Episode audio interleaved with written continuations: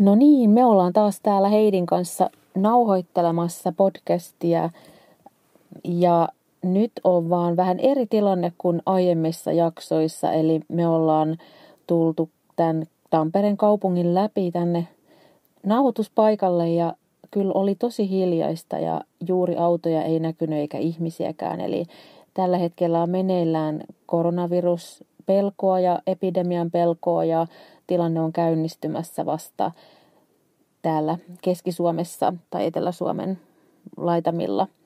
Ja tämähän nyt sitten, tämä korona nostattaa hyvin paljon tunteita meissä kaikissa ja ahdistuneisuutta, voi olla pelkoa, vähän muitakin tunteita. Niin minusta tuntuisi, että tämä voisi olla hyvä aihe meidän tälle jaksolle senkin takia, että muutenkin haluttiin puhua ahdistuneisuudesta ja nyt sitten fokus voisi olla enemmän aikuisen säätelykeinoissa ja miten aikuinen voisi tuntea olonsa turvalliseksi, koska aikuisten mielenterveys on lasten mielenterveyden perusta. Ja sen takia mä kysyisin Heidi sulta, että jos sä haluaisitko sä kertoa joitakin vaikka keinoja, mitä sä oot käyttänyt viime päivinä ahdistuksen hallintaan? Joo, poikkeuksellisia aikoja eletään ja se on selvää, että me lääkäritkään ei olla immuuneja näille peloille ja epävarmuuden tuntemuksille, mitä tämä aika herättää.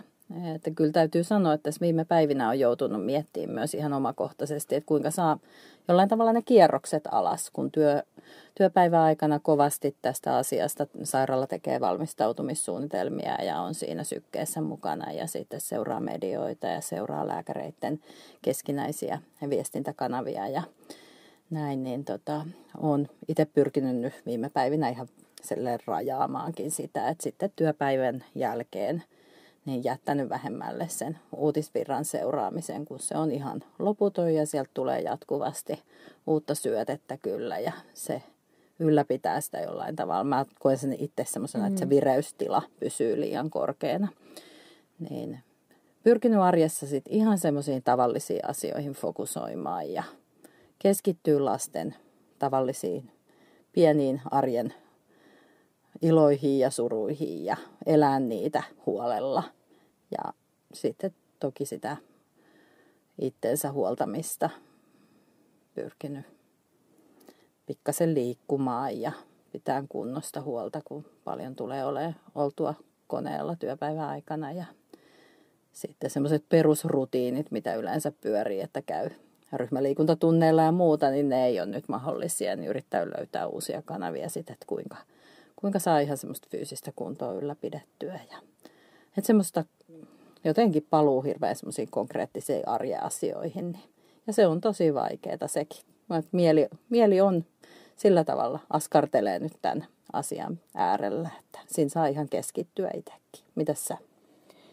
Joo, mulla on kyllä aika sama linja kuin sulla, että tavallaan median rajaaminen on yksi asia, joka vaikuttaa joka tapauksessa siihen elämään ja arkeen. Mutta sitten juuri arjen rutiinit on mulle sillä tärkeitä, että joka aamu herään sinne työpaikalle ja pyrin pitää semmoisista asioista kiinni, jotka on tärkeitä. Et joku harrastus voi nyt olla etänä tai online, mutta et kuitenkin se on edelleen. Ja ehkä on vähän tiivistänyt yhteydenpitoa tiettyihin ystäviin ja sukulaisiin ja jotenkin ehkä osittain sen takia, että aikaa on enemmän, mutta sitten toisaalta sen takia, että haluaa tavallaan pitää ne ihmiset lähellä, jotka on sillai tärkeitä, koska sekin tuo turvallisuutta ja kyllä pyrin pitää omasta jaksamisesta vähintään yhtä hyvää huolta kuin normaalitilanteessa, että vaikka se olisi vähän haastavaa, että nukkuu ja syö säännöllisesti ja liikkuu, niin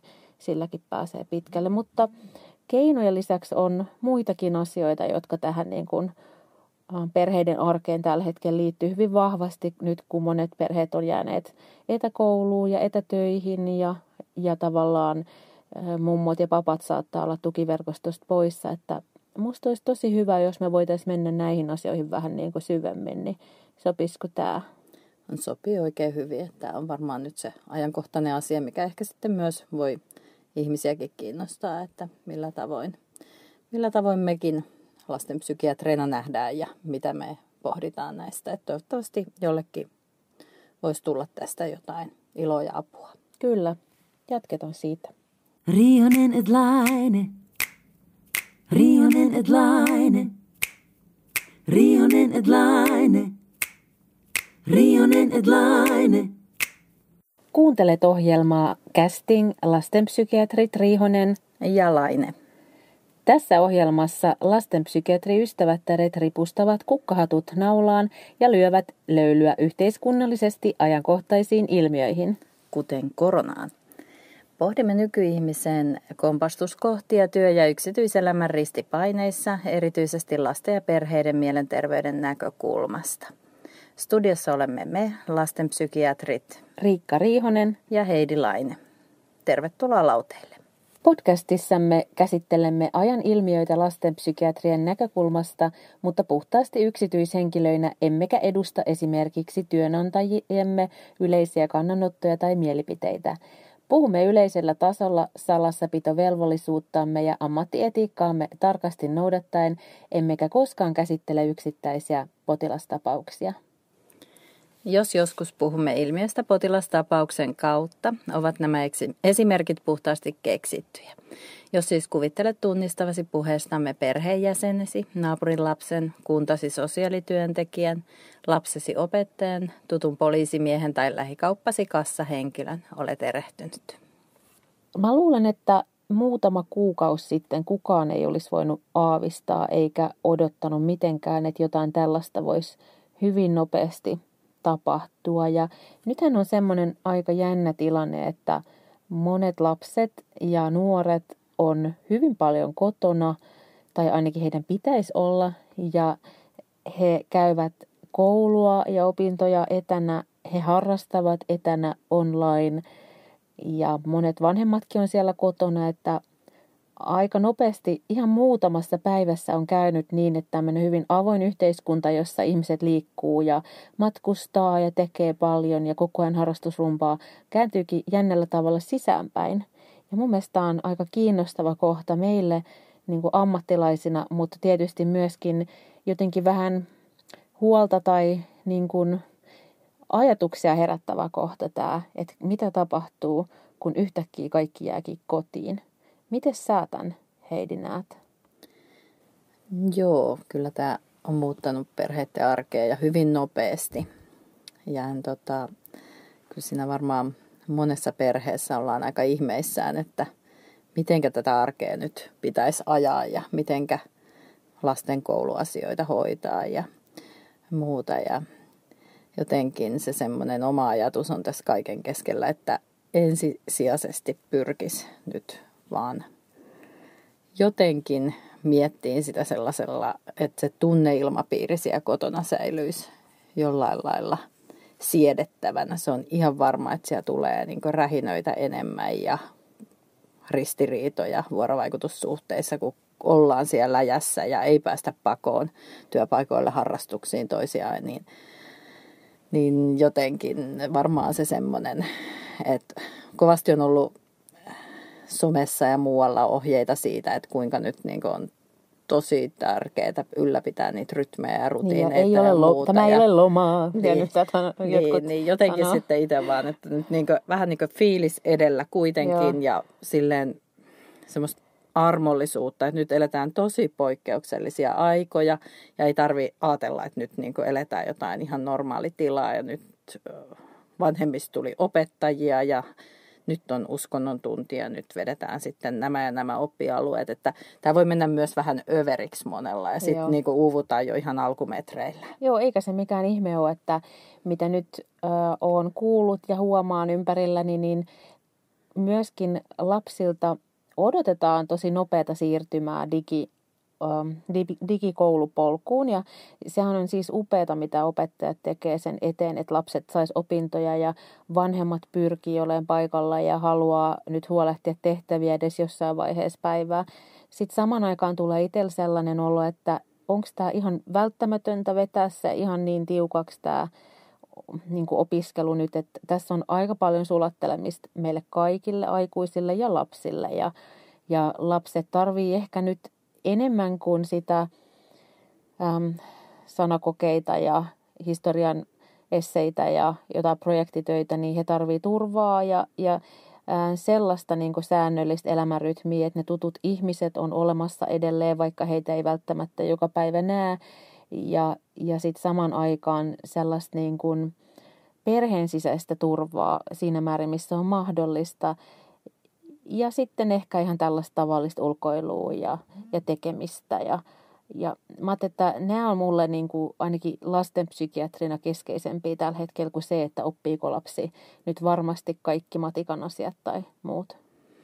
Joo, mä oon vähän samaa mieltä. Mm-hmm. Et nyt on kuitenkin valtakunnassa ja oikeastaan globaalisti kaikki lapset nyt vähän samalla viivalla. Niin mitäs jos nyt pikkasen niitä tavoitteita, että ajateltaisikin, että ei tarvitsekaan saavuttaa ihan niitä kaikkia tavoitteita, mitä sitten siellä opetussuunnitelmassa lukee nyt, että kakkosluokkalaisen on nämä ja nämä hallittava, että jatketaan sitten syssymmällä.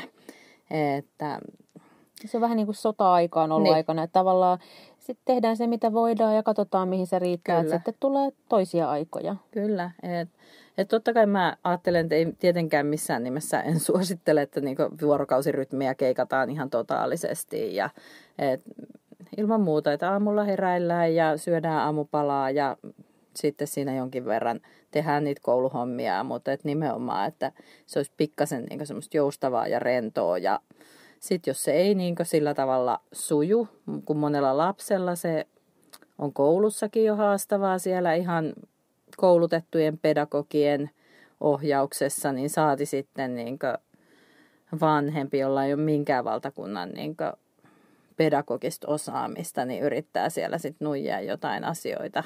Niin oman työn ohessa mahdollisesti. Niin kyllä mä ajattelen, että siinä sitten tietysti... Että just kun mä ajattelin, että tämä ei tule nyt ihan heti loppuun tämä poikkeustila, että tässä menee viikkoja ja voi mennä nyt, villiveikkaus on, että tänä keväänä ei ehkä kouluja enää käydä, niin ettei nyt uuvuta ihan sitten niin kuin alkumetreillä, että silleen tämä on maratoni. Kyllä, ja sä sanoit äsken, että tavallaan voi herätä niin kuin kiukkuu ja ärtymistä ja tämä on ihan normaalia, näin voi tapahtua, mutta sitten toisena asiana, mikä voi nousta, niin on ahdistus, pelot. Vanhemmatkin voi olla huolissaan, on kuullut ja tiedän, että moni vanhempi saattaa olla todella hädissä, että mitä nyt tapahtuu ja ollaanko me ihan hätätilassa ja mitä pitäisi tehdä. Ja sehän johtaa vähän tämmöiseen epäloogiseenkin, ihan niin kuin nämä vessapaperirulianssit, mitä nyt marketeissa on ollut. Tai se, että kun pitäisi välttää kontakteja, niin kaikki menee sinne markettiin samaan aikaan. Että tässä niin kuin tapahtuu asioita, mihin ihmiset ei ole useimmat ainakaan kovin valmistautuneita henkisesti eikä millään muullakaan tavalla, mutta sen lisäksi niin asioita, joista kukaan ei oikein tiedä, että miten tämä tulee menemään. Ja tietty semmoinen epävarmuus tässä varmaan tulee säilyä aika pitkänkin aikaa. Ja mun mielestä yksi asia, mitä kukaan ei oikeastaan missään opeta, on semmoinen epävarmuuden sietämisen taito. Ja sehän on hirveän vaikea kaikille ihmisille, mutta että se on erityisen vaikeaa tietynlaisille ihmisille. Ehkä sellaisille, jotka on itseään kohtaan vaativia tai sellaisille, jotka on hyvin tarkkoja rutiineista. Ja sitten on niitä ihmisiä, joilla on niinku semmoista synnynnäistä ahdistusherkkyyttä, jota on tosi paljon. Ja mä ajattelin, että siitäkin me voitaisiin jutella vähän, että miten se näkyy monen ihmisen elämässä niin kuin nyt tai muulloin.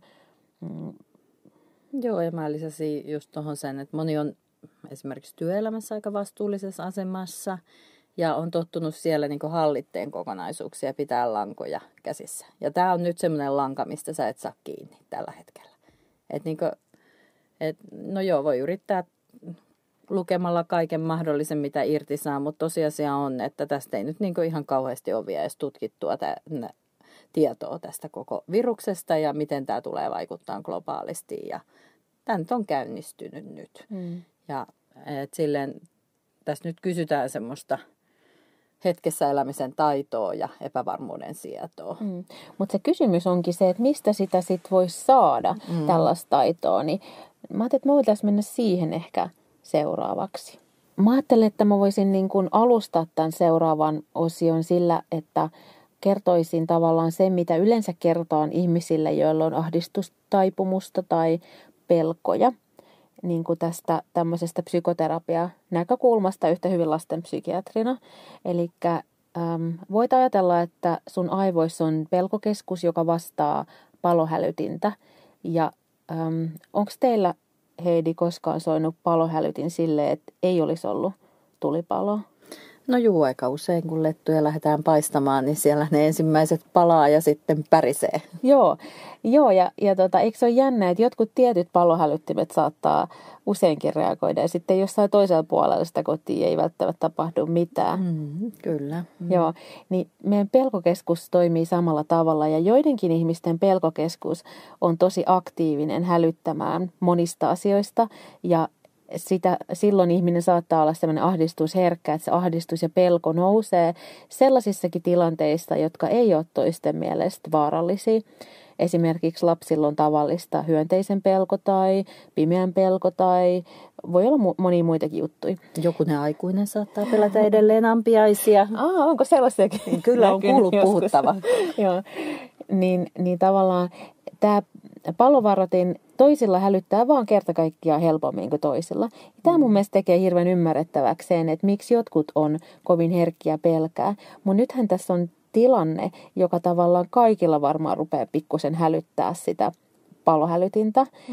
Niin mä ajattelin, että monet aikuiset varmaan tällä hetkellä miettii, että miten mä pystyn niinku rauhoittamaan tuota lasta, kun mä en voi rauhoittaa edes itteeni. Miten sä tuumaat, Heidi, kun sä näet paljon ihmisiä, joilla on tämän tyyppisiä murheita? Niin, joo, kyllä mä ajattelen, että nimenomaan se lähtee siitä aikuisen oman tunnetilan säätelystä. Se, että oikeastaan niin kuin ei lasta pysty rauhoittamaan, jos ei ole itse saa sitä omaa tunnetilaa jollain lailla edes alkeellisesti hallintaan. Ja siksi varmaan nyt onkin hyvä meidän vähän miettiä sitä aikuisvinkkelistä justiin, koska näkisin, että sitten jos perheen aikuiset nyt siellä kotona ollessa jollain tavalla pystyy säilyttämään oman rauhallisuutensa ja niin se välittyy ikään kuin sinne lapsiin ja sitä kautta sitten myös lasten on helpompi olla tämän poikkeusolojen keskellä. Niin, miten sä ajattelet?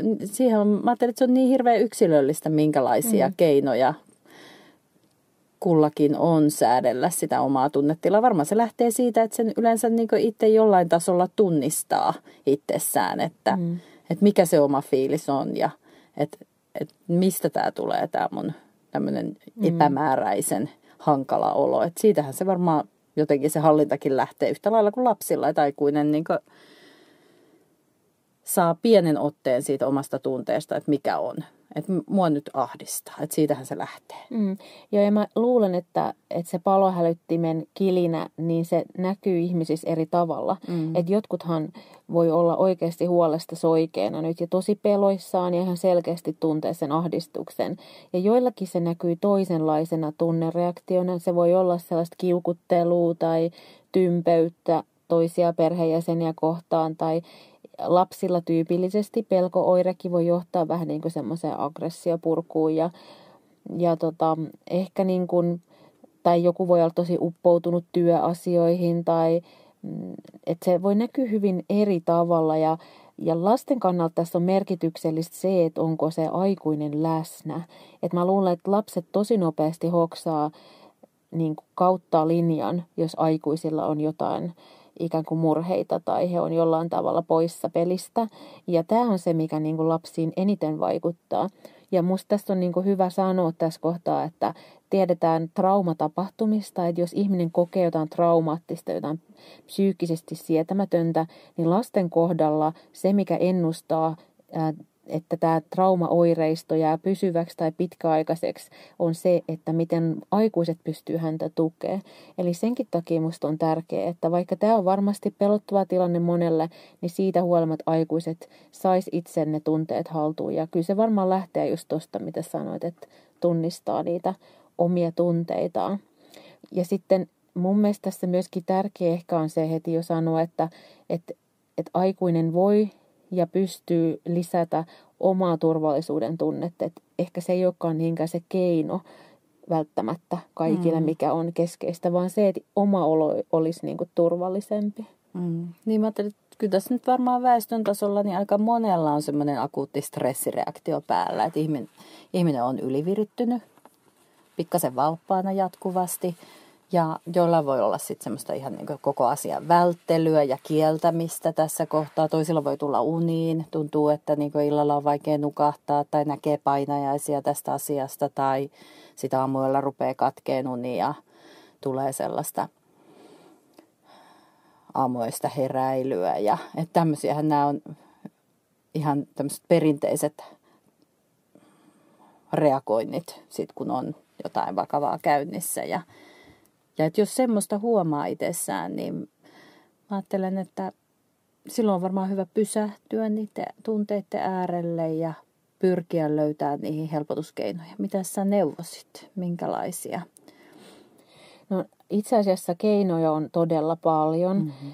Että mä ajattelen, että tämmöinen kriisi, mikä nyt on meneillään, niin se on hirveän erityyppinen kuin se, jos vaikka yksi ihminen menettää jonkun läheisen tai tapahtuu joku yhtä ihmistä koskettava onnettomuus. Että se, mikä tavallaan tässä on onni, on se, että kaikki on samassa veneessä. Meillä on jotain yhteistä tämmöistä, mitä me voidaan käsitellä. Mutta että sitten yksilön tasolla, niin mä lähtisin ekana aktivoimaan ne lähisuhteet, että jos on ystäviä, sukulaisia, tuttavia, ihmisiä, joihin haluaisi pitää yhteyttä, kun käy töissä, niin työkaverit, voiko heihin pitää jollain tavalla yhteyttä. Tämmöiset lähisuhteet, jotka on oikeasti itselle semmoisia hoivaavia ja merkityksellisiä, niin niitä kannattaa aktivoida, koska niistä myös itse saa jotakin. Ja tämmöisessä tilanteessa musta on tosi tärkeää, että kovin moni ihminen ei jäisi ihan yksin. Ja siksi on ollut kiva somessa nähdä näitä tarjouksia, että ihmiset tarjoutuu, että hei, että jos tarvit apua, niin kysy minulta ja mä voin tulla ostaa sulle ruokaa tai mä voin koittaa auttaa sua siinä tai tässä asiassa. Että mä lähtisin siitä, mutta sitten on toki paljon muitakin keinoja. Niin ja mä ajattelen, että tuossa juurikin tämä, että ne läheiset on iso tukiverkko ja näissä tilanteissa, niin mä usein sitten lapsellekin sanon, että jos on jotain murheita, niin se on näin, että jaettu suru on puoli surua. Ja yhtä lailla kuin jaettu ilo on kaksinkertainen ilo, niin et näin se menee meillä aikuisillakin. Että kyllä se helpottaa, kun saa vähän niin kuin sitä omaa lastiansa purettua. Toki siinä kantsii silleen olla tarkka, että kun nyt ollaan siellä läjässä kotona, että kuinka paljon niitä omia kauhuskenaarioita esimerkiksi puhelimitse vuodattaa lasten kuulle. Koska vaikka lapset on viereisessä huoneessa ja vaikka ne on syventyneitä leikkiin, ne kuulee ihan joka sanan. Että sitten siinä silleen vähän tarkkuutta ehkä neuvoisin, että sitten vetäytyy vaikka eri kerrokseen tai lenkille vähän ulos jutteleen sitten ne omat ikään kuin romahtamishetkensä sitten. Niin se on itse asiassa tosi tärkeä, koska on semmoinen sanonta, että pienillä padoilla on suuret korvat ja näin se vaan menee. Ja lapset on äärimmäisen hyviä varmasti monestakin syystä poimimaan ne semmoiset vaarasta niin kuin vihjaavat signaalit. Ja myöskin se, että juurikin niiden aikuistenkin vouhkaamisen vähentäminen, niin se vaikuttaa lapseen, että on hyvä, että lapsen ei tarvitse ihan kaikkea kuulla. Mä oon siitä ihan samaa mieltä. No jatketaanko sitten vaikka tästä ylivireydestä, mistä jo mainittiin, että mitenkä sitten sen tyyppistä pystyy helpottaa siinä omassa arjessaan.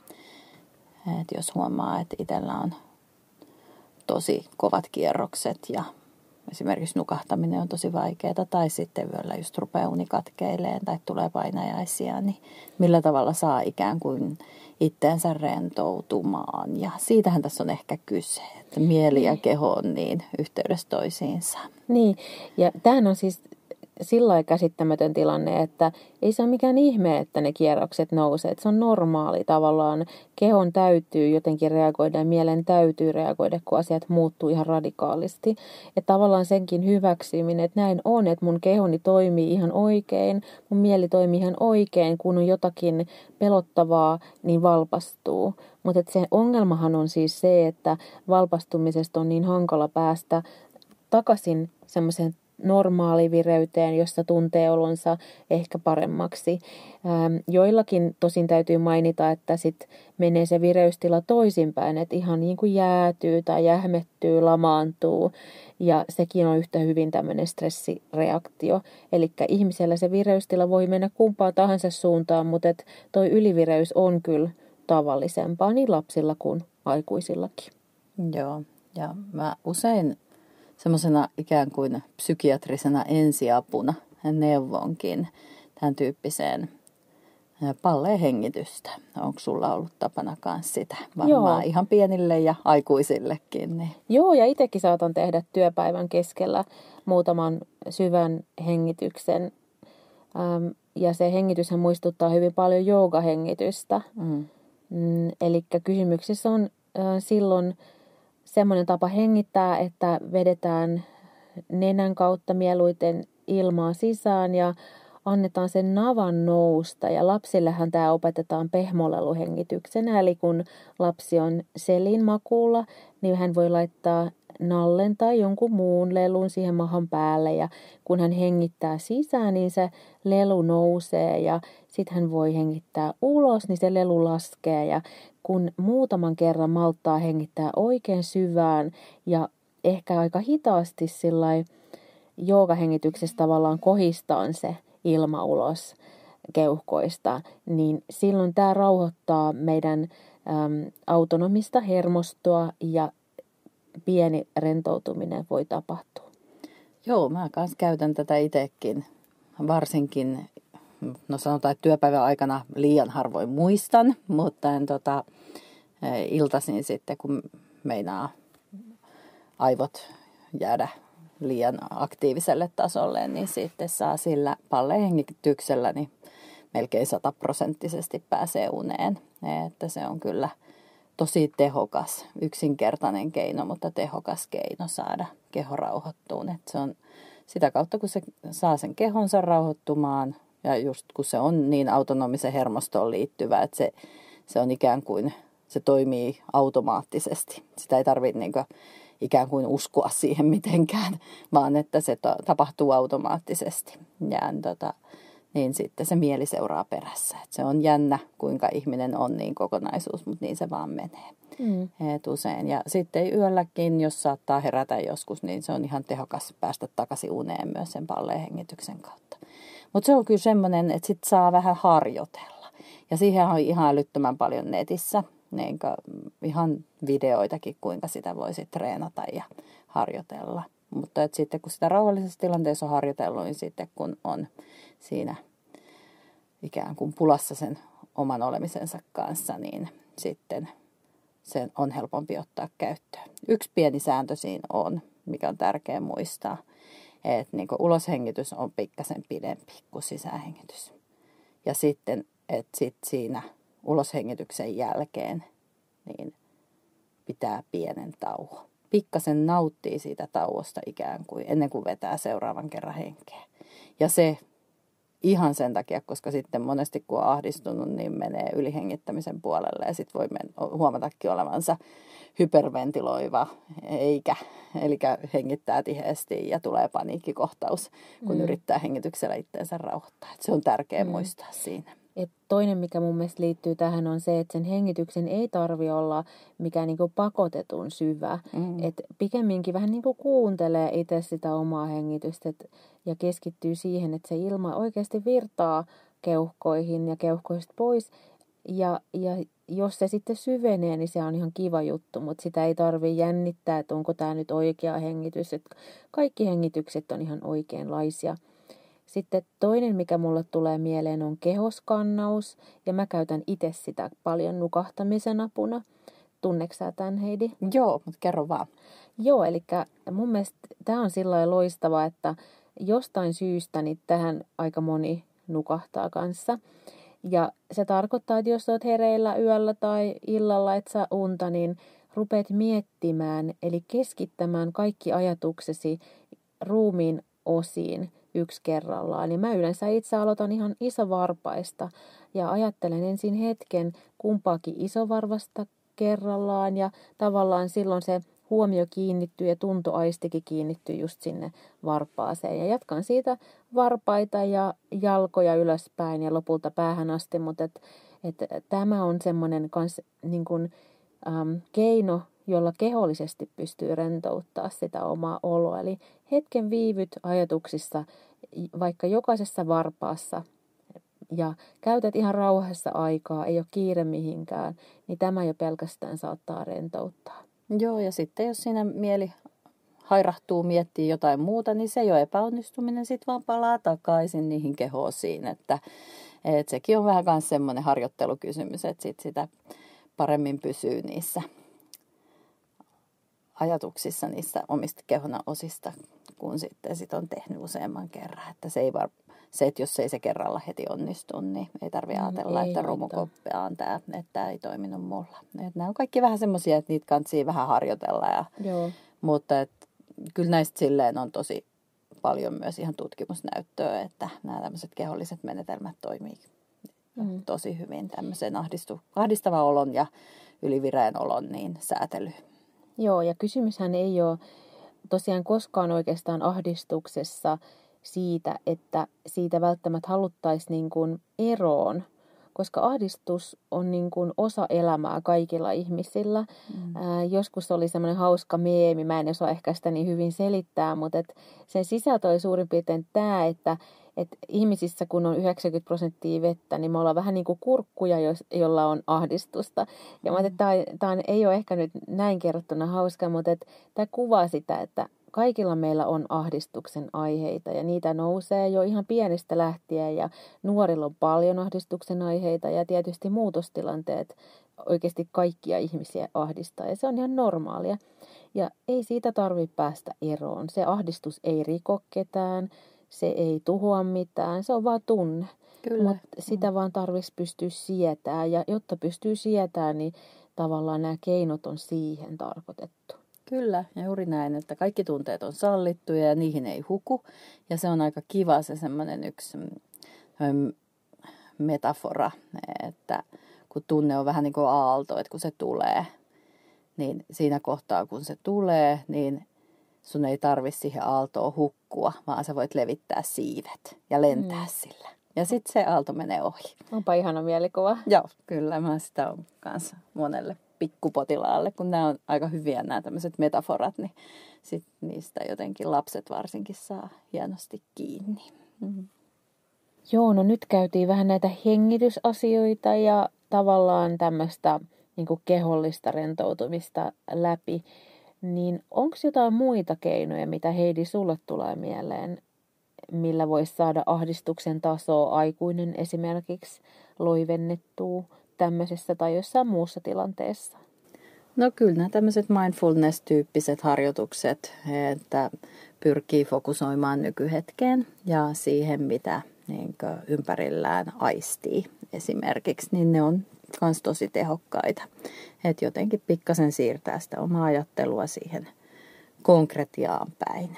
Ja tämä on myös semmoinen, mitä mä ihan pienille lapsillekin opetan, koska se on niin kuin lapsetkin ymmärtää tällaiset aistiasiat hyvin ja niiden kanssa voi käydä esimerkiksi läpi sillä tavalla, että nyt niin kuin rauhoitutaan ja nyt mietitään, että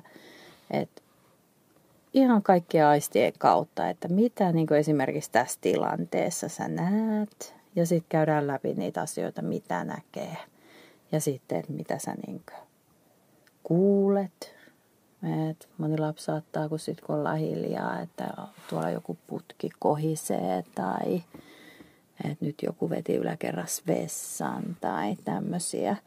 Ja sitten, että mitä niin kuin haistat, onko jotain semmoisia, mitä nyt niin kuin tulee hajuja. Ja monesti kun mä oon tietysti sairaalassa töissä, niin sitten lapsi usein vastaa, että sairaalan.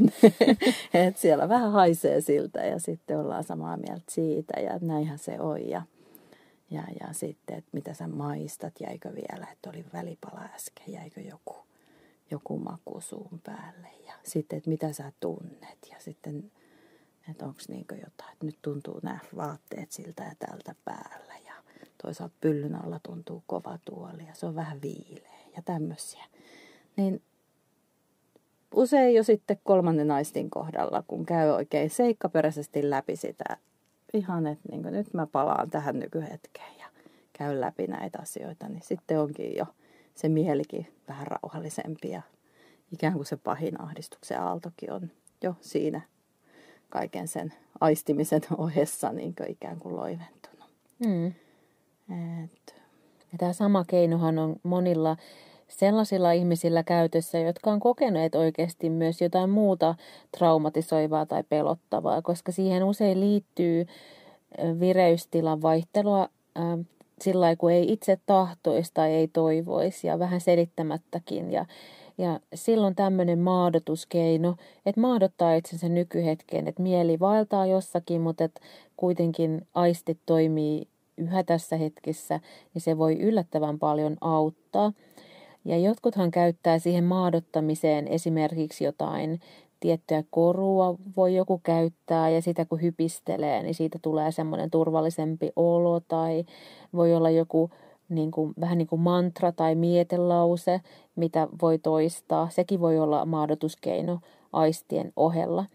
Tai vähän sama kuin, että nyt oli just nuo ylioppilaskirjoitukset, niin varmaan joku laittoi sinne lempipaidan päälle, että on tämmöisiä muitakin tavallaan keinoja, millä voi maadottaa itsensä ja luoda turvaa, mutta aistit on koko ajan läsnä, niin kuin hengityskin, niin sen takia niitä on helppo käyttää ihan missä tahansa tilanteessa, vaikka bussissa tai monia paniikkihäiriöistä kärsiviä ihmisiä ahdistaa mennä kauppaan, niin siellä voi käyttää näitä keinoja ja tavallaan sillä helpottaa sitä tekemistä.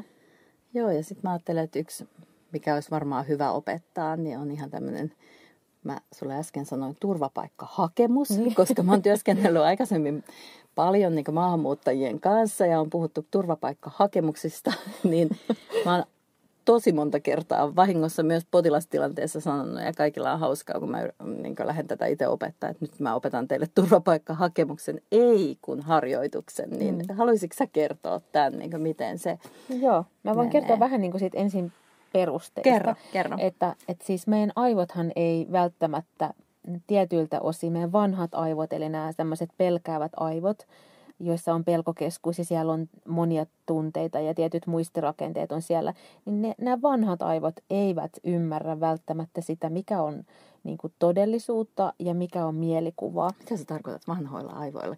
Avaatko sä vähän sen tähän vielä? Eli me ajatellaan niin, että tämä ajattelutyö, mitä nytkin me tehdään Heidi sun kanssa tässä, niin se tapahtuu meidän uusilla aivoilla, eli meidän aivojen kuorikerroksella. Mutta sitten se muu, mitä me tehdään, esimerkiksi niin kuin tämä vireystilan säätely tai uniasiat tai jotkut muistitoiminnot, niin nämä liittyy aivojen syviin rakenteisiin ja näitä sanotaan vanhoiksi aivoiksi. Ja vanhat aivot ottaa valtaa semmoisissa tilanteissa, jotka herättää hyvin paljon tunteita.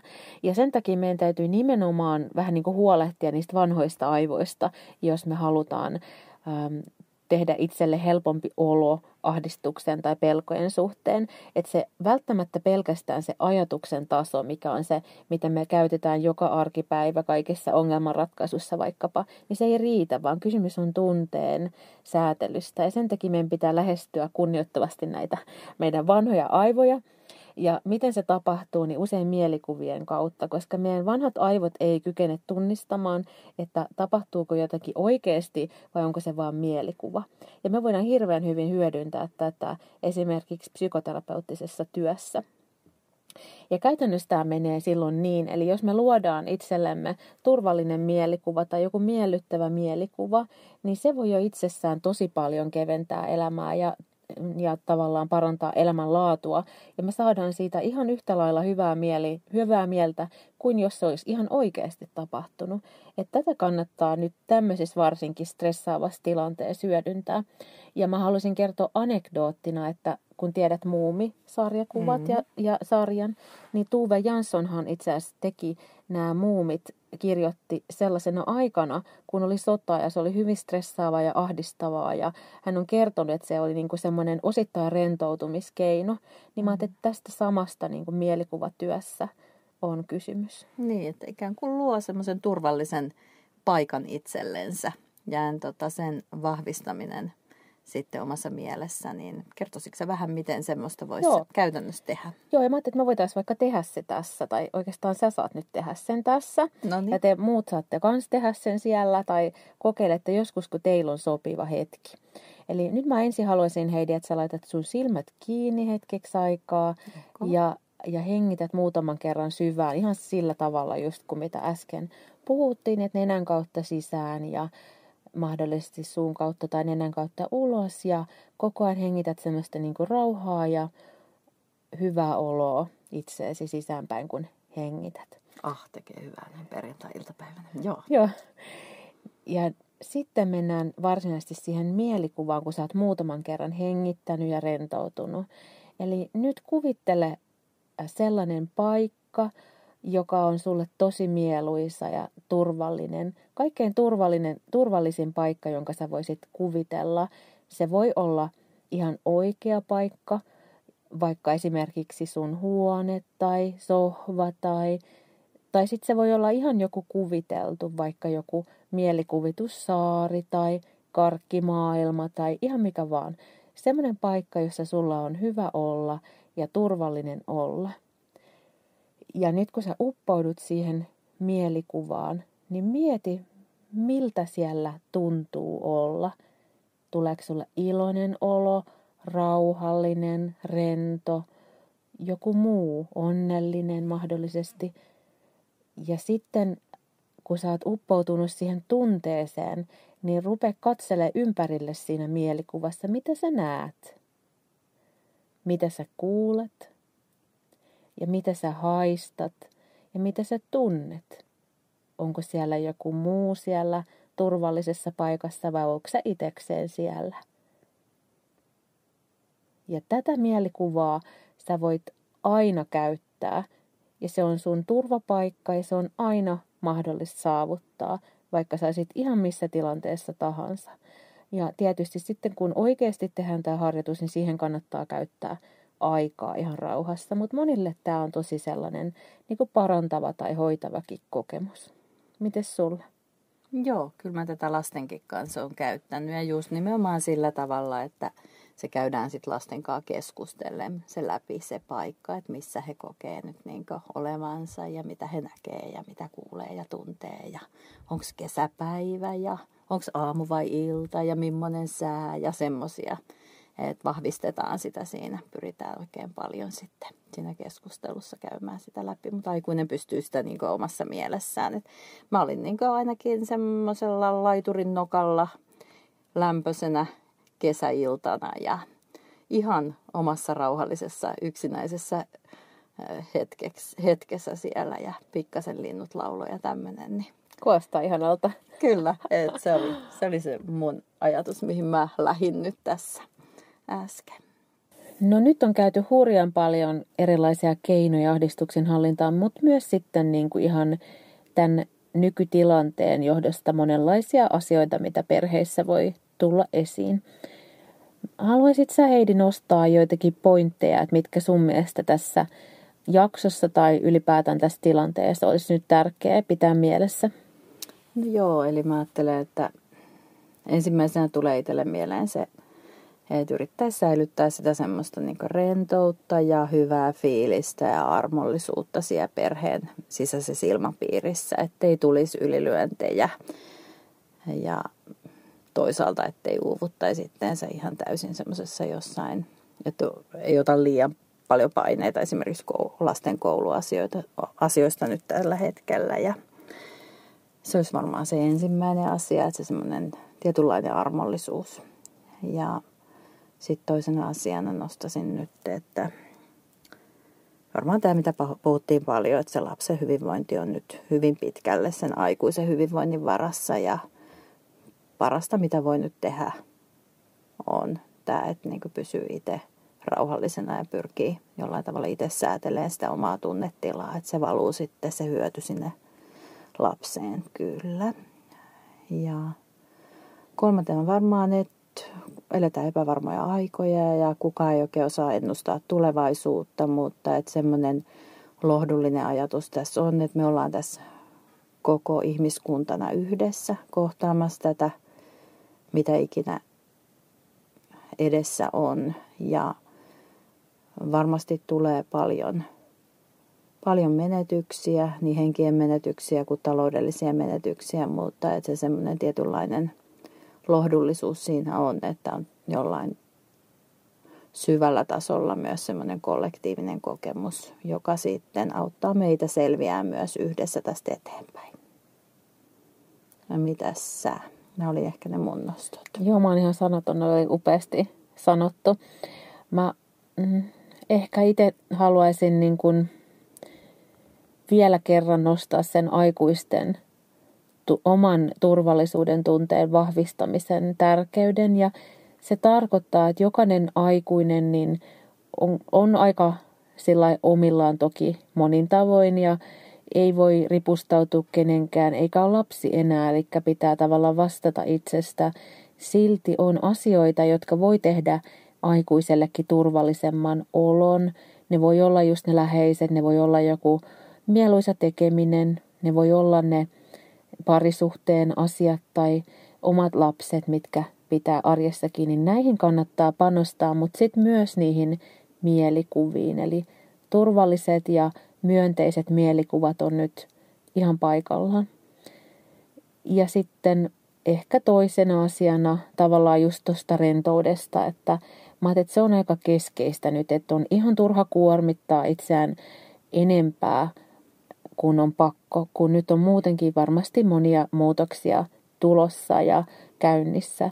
Eli tavallaan just se, että se riittävän hyvä riittää. Ei tarvitse nyt olla täydellinen supermutsi tai faija, että ihan riittää vaan se tavallinen äiti, joka on, tai isä, joka on hiukan ehkä hermostuneempi tai ahdistuneempi kuin normaalisti. Että tavallaan vähän semmoinen laulun sanoen, ota löysin rantein, kun tässä ollaan nyt ja mitään ei sille voida, niin hyväksytään se ja muutetaan vaan niitä asioita, joita oikeasti voi muuttaa.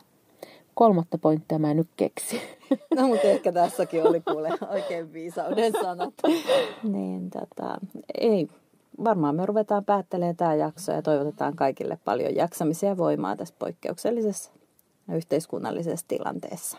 Et muistetaan kaikki, että on väliaikaista ja eteenpäin tästä sitten päästään. No, mutta kukaan ei tietysti tiedä, koska tämä on ohi, niin nyt vasta ollaan silleen alkutaipaleella, mutta kyllä tämä ennen pitkää helpottaa. Ok, eipä muuta kuin seuraavaan kertaan. Hyvä, kiitos, moi. Moi. Riihonen et Laine, Riihonen et Laine, Riihonen et Laine, Riihonen et Laine.